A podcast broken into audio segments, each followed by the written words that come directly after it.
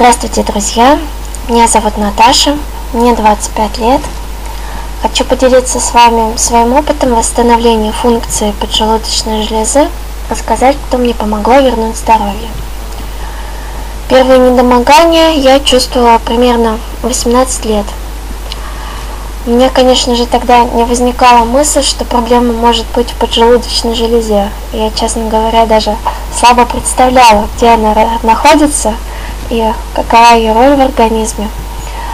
Но при движении очень часто появлялись режущие боли, казалось, что болеет позвоночник.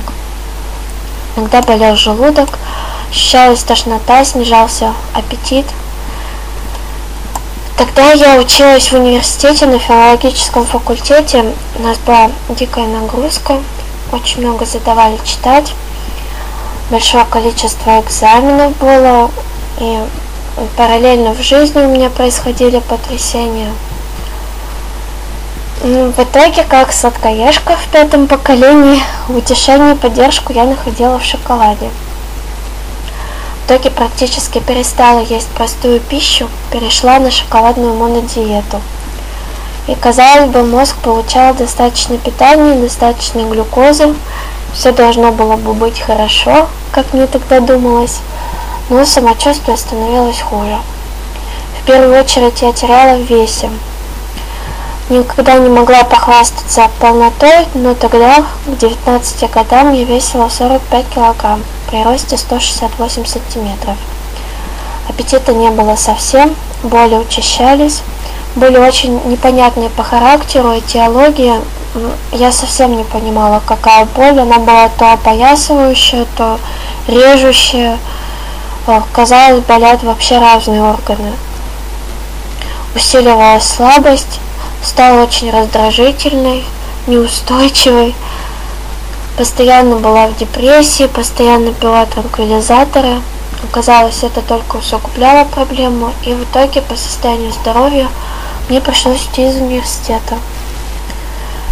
В поджелудочной железе впервые тогда заговорила подруга моей мамы, и она обратила внимание на то, что я постоянно пью воду. Жажда была, правда, дикая, и в итоге ну, мне пришлось проверить уровень глюкозы в крови. Как показали анализы, сахар на верхней границе нормы. Я обратилась к врачу. По результатам обследования было обнаружено воспаление поджелудочной железы. Первое, что мне назначили, это антибиотики и спазмолитики. На тот момент знакомые предложили мне поработать администратором в медицинском центре.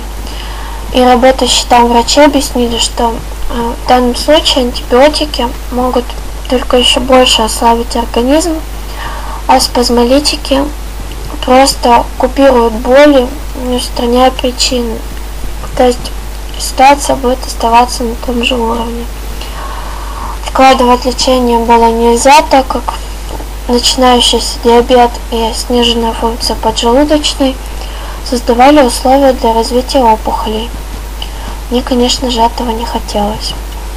В том же центре тогда мне посоветовали пропить суприфорт. Это пептидный биорегулятор, восстанавливающий функции поджелудочной железы. Описание препарата мне понравилось, потому что восстановление идет за счет собственных ресурсов организма но к нему мне посоветовали добавить травы. На тот момент я, честно говоря, была не готова заваривать сама. Мне казалось, что все это очень муторно. И так получилось, что на одной из медицинских выставок мы познакомились с замечательным травником Симаком Александром Николаевичем, который производит готовые экстракты, содержащие сок растения, также отвары настойку. Мы заполнили с ним диагностическую анкету, мне был назначен курс. А туда входили якорцы, синюха голубая, овес обыкновенный, крапива. Особенное внимание хочу обратить на галегу, которая мгновенно понижает уровень сахара в крови.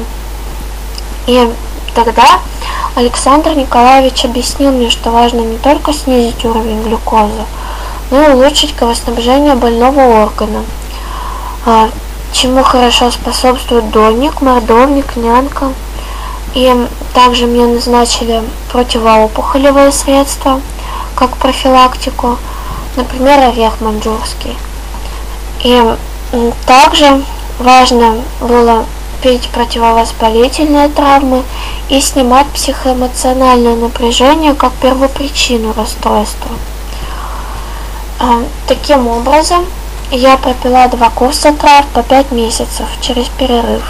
Суприфорд, а также вырабатывала подходящую для меня схему питания. А, что туда входило, например, это сироп из топинамбура.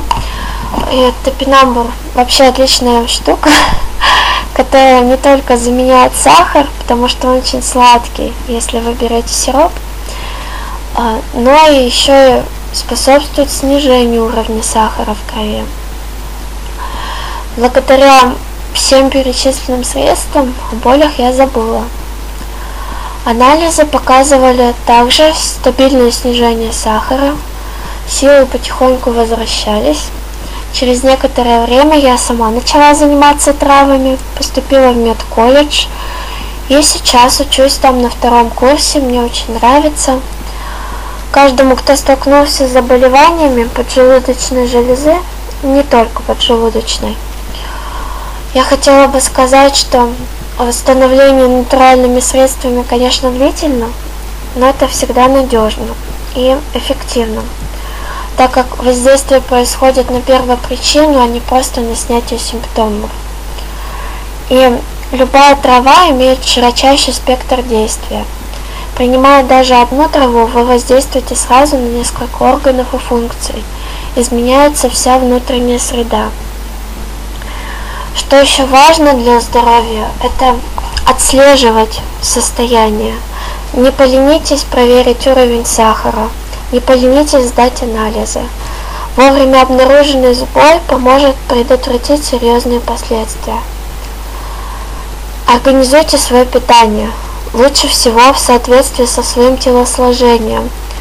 Как говорят в аюрведе, в соответствии со своей дошей – это не только корректирует физическое состояние, это еще очень хорошо выправляет психику.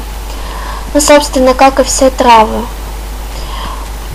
И что еще я хотела бы пожелать вам? Вдохновляйтесь, ищите источники радости не в еде или других заменителях, а в своих мечтах, в своем внутреннем мире. И я надеюсь, что мой опыт был полезен от всей души желаю вам здоровья, долголетия, счастья. Пока-пока.